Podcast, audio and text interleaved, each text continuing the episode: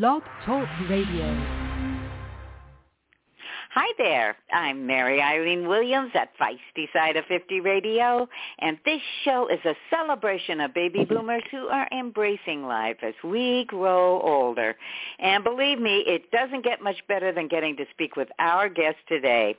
I'm thrilled that author and Beatle aficionado Bob Wilson is joining us to share all about his amazing tell-all book that exposes the real behind-the-scenes story of one of the most intriguing mysteries surrounding the the Fab Four.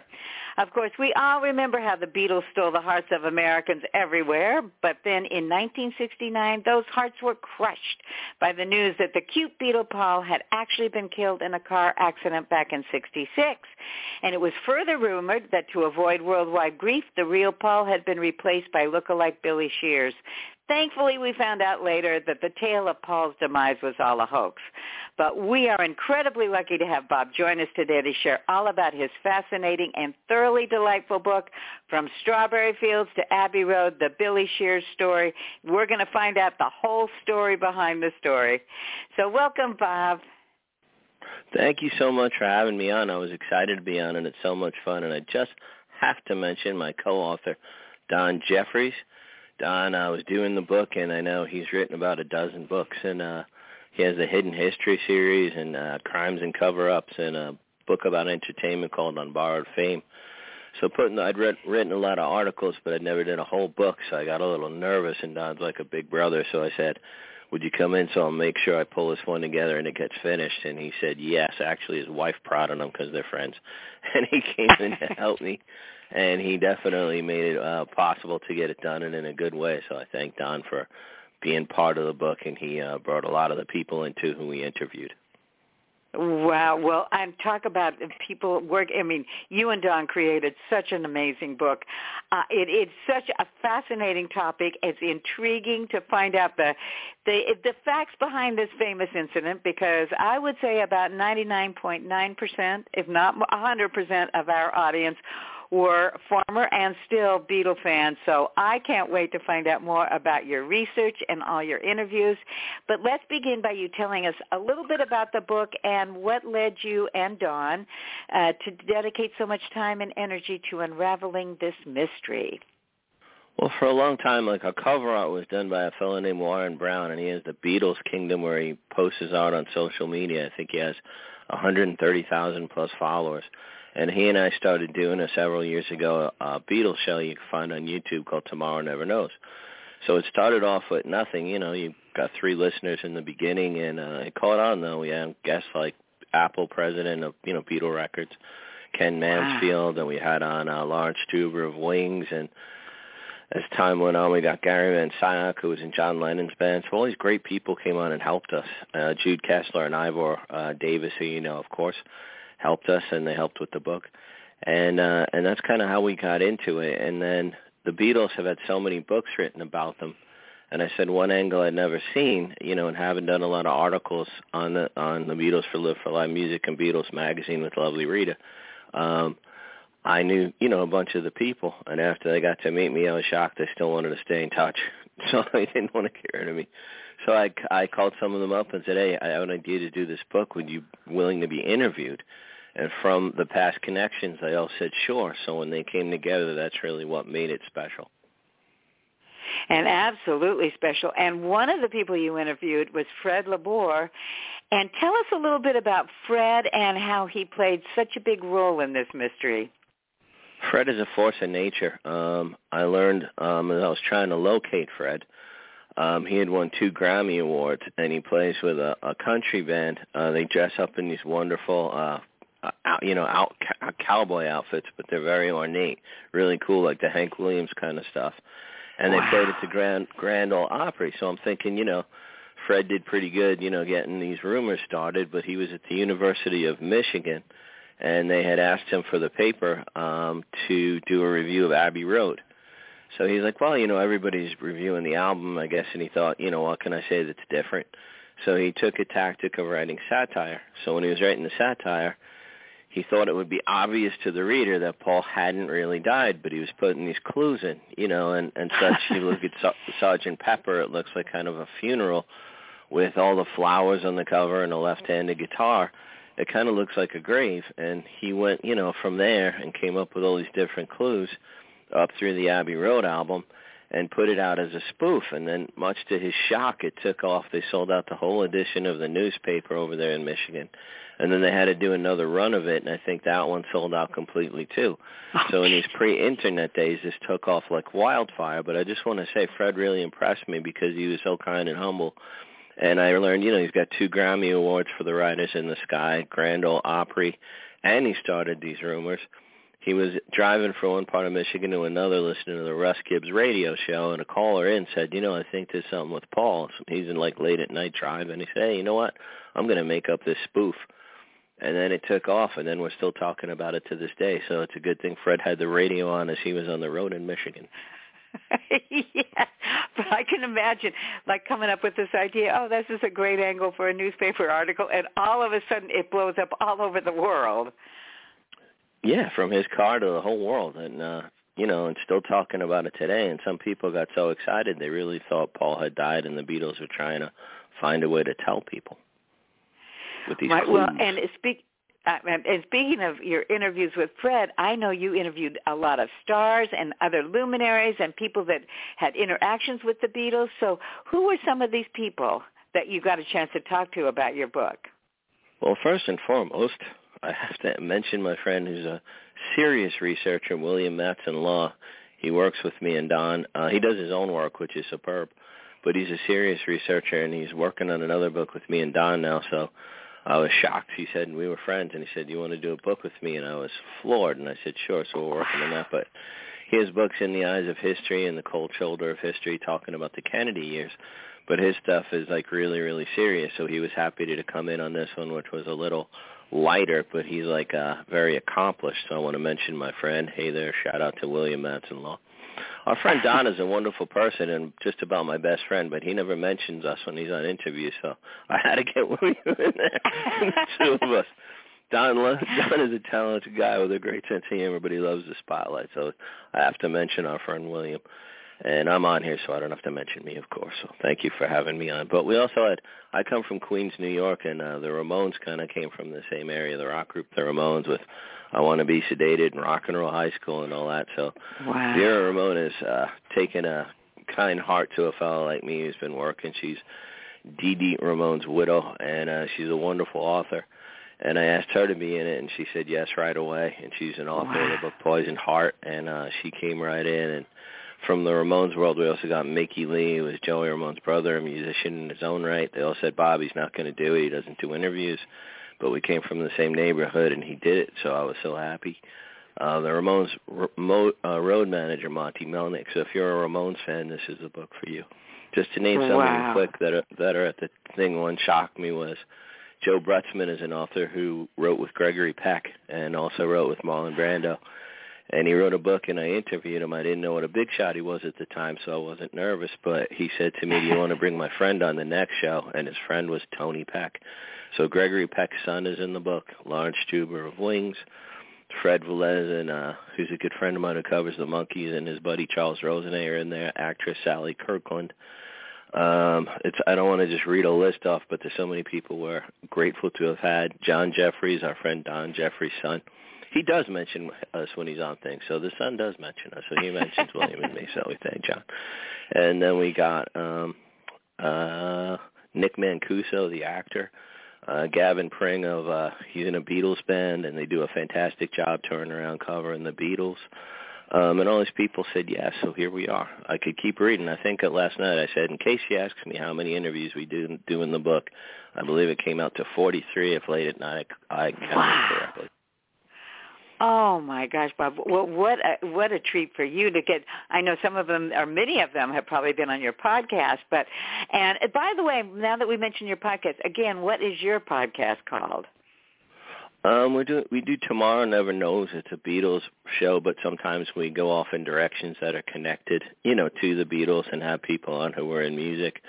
But uh, by and large, it's about um, you know about the Beatles when we started out, Ivor came on and kind of gave us a name for ourselves. He's always so generous. I know you know him. Uh, Jude Sutherland Kessler, who did the John Lennon uh, series of books. I think she's up. The sixth one is going to come out next. Uh, it's going to be a nine-volume series. Um, she wrote the forward to our book, and uh, you know these people came together for us and went to bat. So without their stories, um, you know, basically we asked them, "What do you remember about these rumors, and what did you make of it? How did your friends react?" So they went back in time, you know, through the sea of time, as the Beatles say, Neil Submarine.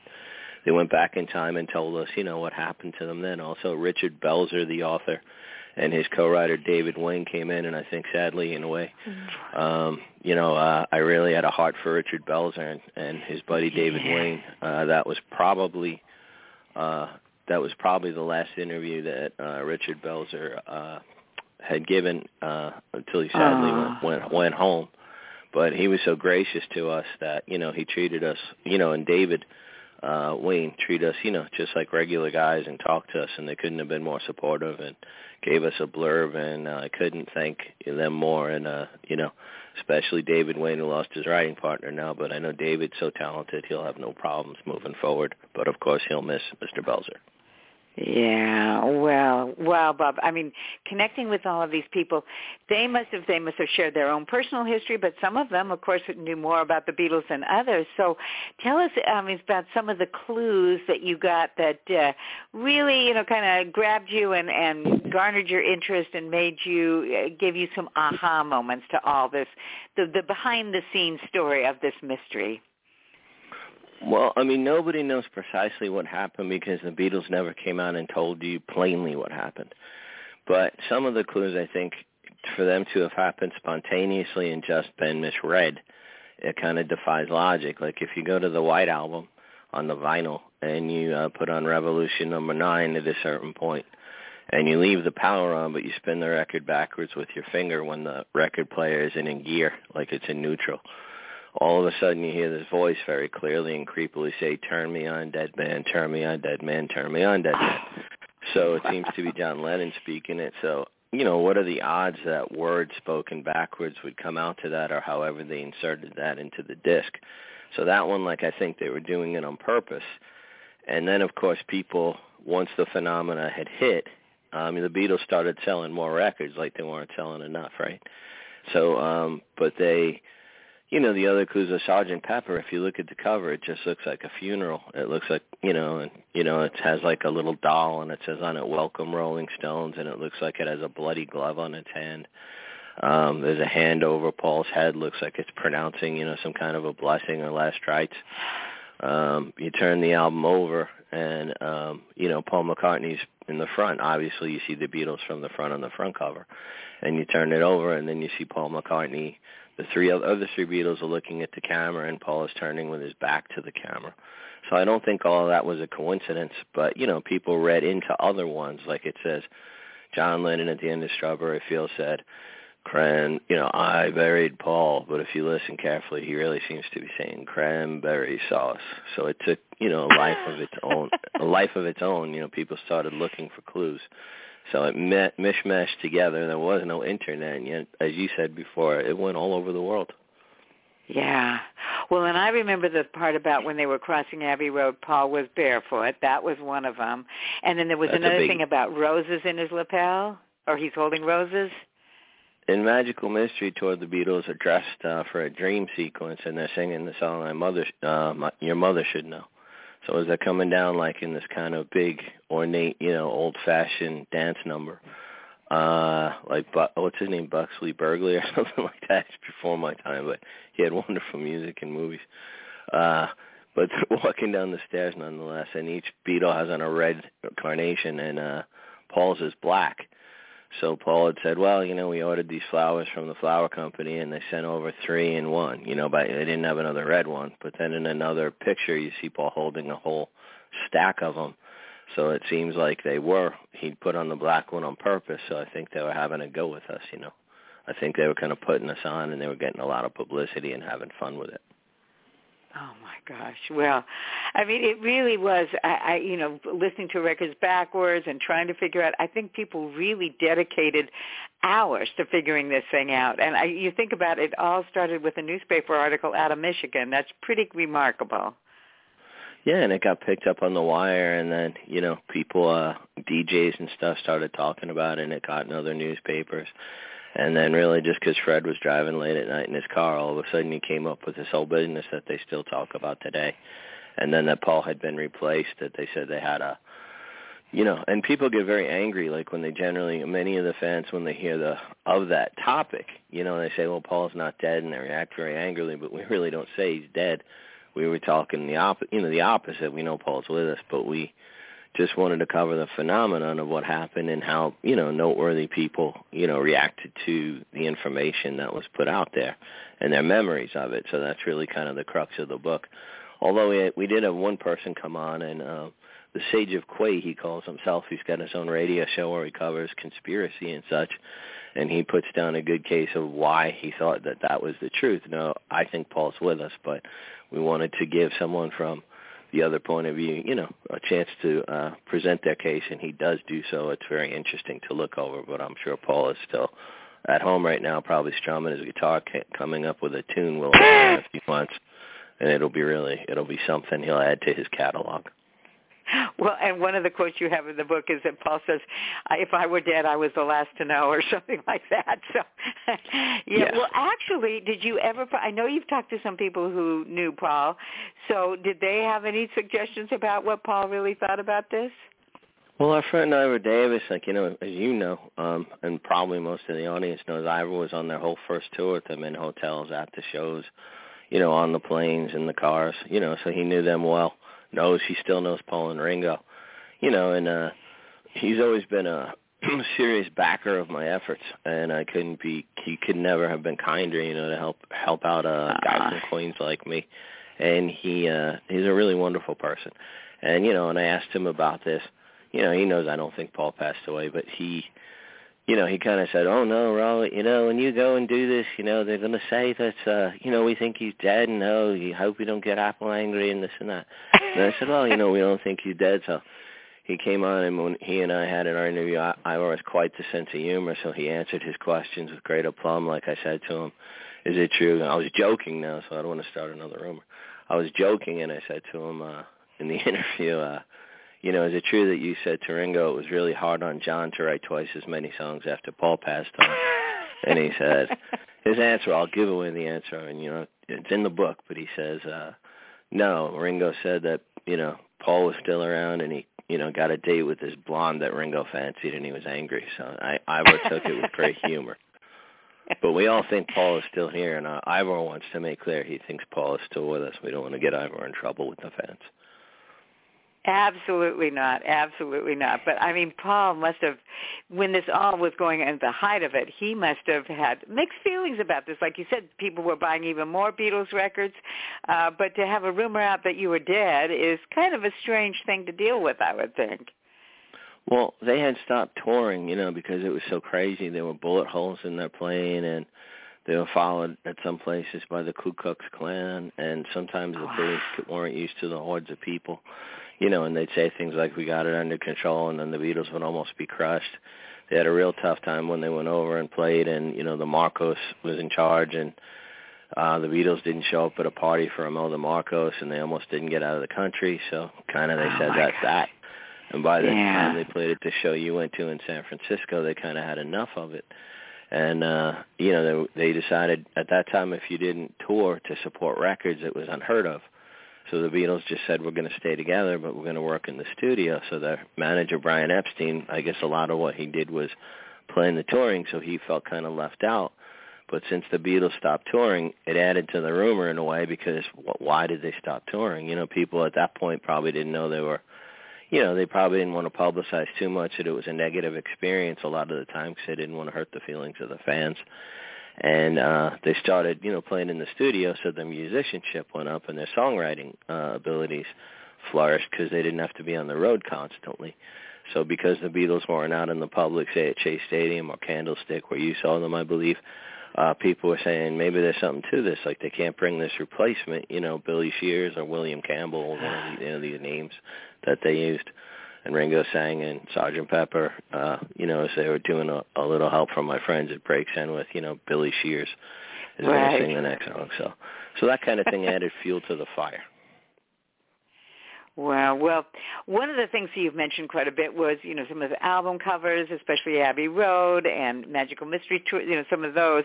The cover art on your book is amazing. So can you tell us a little bit about that? And I've got in the description here, I've got the, the photograph of the front cover and the back cover because they're both really gorgeous. So tell us a little bit about how and why you selected those covers. Well, my friend Warren Brown does art, and he's a graphic artist, and he's very talented. And he had done the Tomorrow Never Knows podcast with me. So I was sitting around trying to picture of a cover of the, trying to picture in my mind. I can draw like a stick figure, so I was trying to picture, and I'm not good with those graphic art, you know, little things you use on the computer to create it. So I was just picturing what I would want the cover to look like, and I thought, wow, you know that thing on uh, Sergeant Pepper where Paul's back is to the camera, that would be cool for a back cover because it's Paul's back. So then for the front cover, uh, so Warren produced what I described to him perfectly. Like he got that in there and he added to it, and the back cover kind of reminds you of the back cover of Sergeant Pepper. And then the front cover has the suit that Paul wore on Sergeant Pepper, but it's just the suit. Like there's no person in it, which you know is a little bit of a a little bit of a laugh, a little bit of a joke there that he's not in the suit. And then uh, you know we were trying to pick a title that was you know you know strong, but one that didn't say Paul is dead because then we're going to get hate mail. You know, if you have any hate mail, send it to Don Jeffries. And then he, uh, if the, if you like the book, please tell me about it. But he uh, he uh, did a great job, and we were talking, and uh, we called it, you know, from Strawberry Fields to Abbey Road. And then I said to Warren, "Gee, how can I uh, finish the title? It's kind of in the ballpark, but it's not complete." and I don't want to say, you know, uh, is is Paul dead or something, and get people, you know, storming the Bastille. So he said, you know, he calls me Bulldog. My name is Robert Douglas, so Bob Doug, BD Bulldog. He said, hey Bulldog, why don't you call it, um, why don't you call it from Strawberry Fields to Abbey Road, and then in brackets the Billy Shear story. So yeah. as soon as he said that, I was like, that's it. And I'm like, it's perfect because it kind of alludes to it, but we don't come out and everybody's not going to go nuts as soon as they see the title saying, "Are they going to say Paul is dead?" You know, we've had people do that, so that's not what not what not what we say. But that's how the cover came to be, and uh, I just kind of pictured it in my mind, but I couldn't produce it in as an image. And Warren is so talented that he took the nation idea I had and he made it into that front and back cover, which I think is really uh, he did a wonderful job, and he can say and one picture what Don and I can say in 10,000 words, so I give him all the credit in the world. Wow. Well, Bob, you are so generous with your your friends and your credit giving, and uh, karma is going to be good to you, my friend, I am sure. And obviously the Beatles meant a lot to you. So tell us a little bit about your personal background with the Beatles and their records. Uh, well, when I was about five, um, I I guess my mom had the radio on, and uh, the song I'd never heard you know, I didn't really know the Beatles yet or anything. I was I was like five years old and I heard the song uh I Don't Want to Spoil a Party. And it's kind of John and Paul singing a duet. It's kind of reminiscent of an Everly Brothers song, which I didn't know at the time. I just know I liked the sound. So I'd never asked my mom to buy me a record, but I said to my mother, "Would you buy me that record?"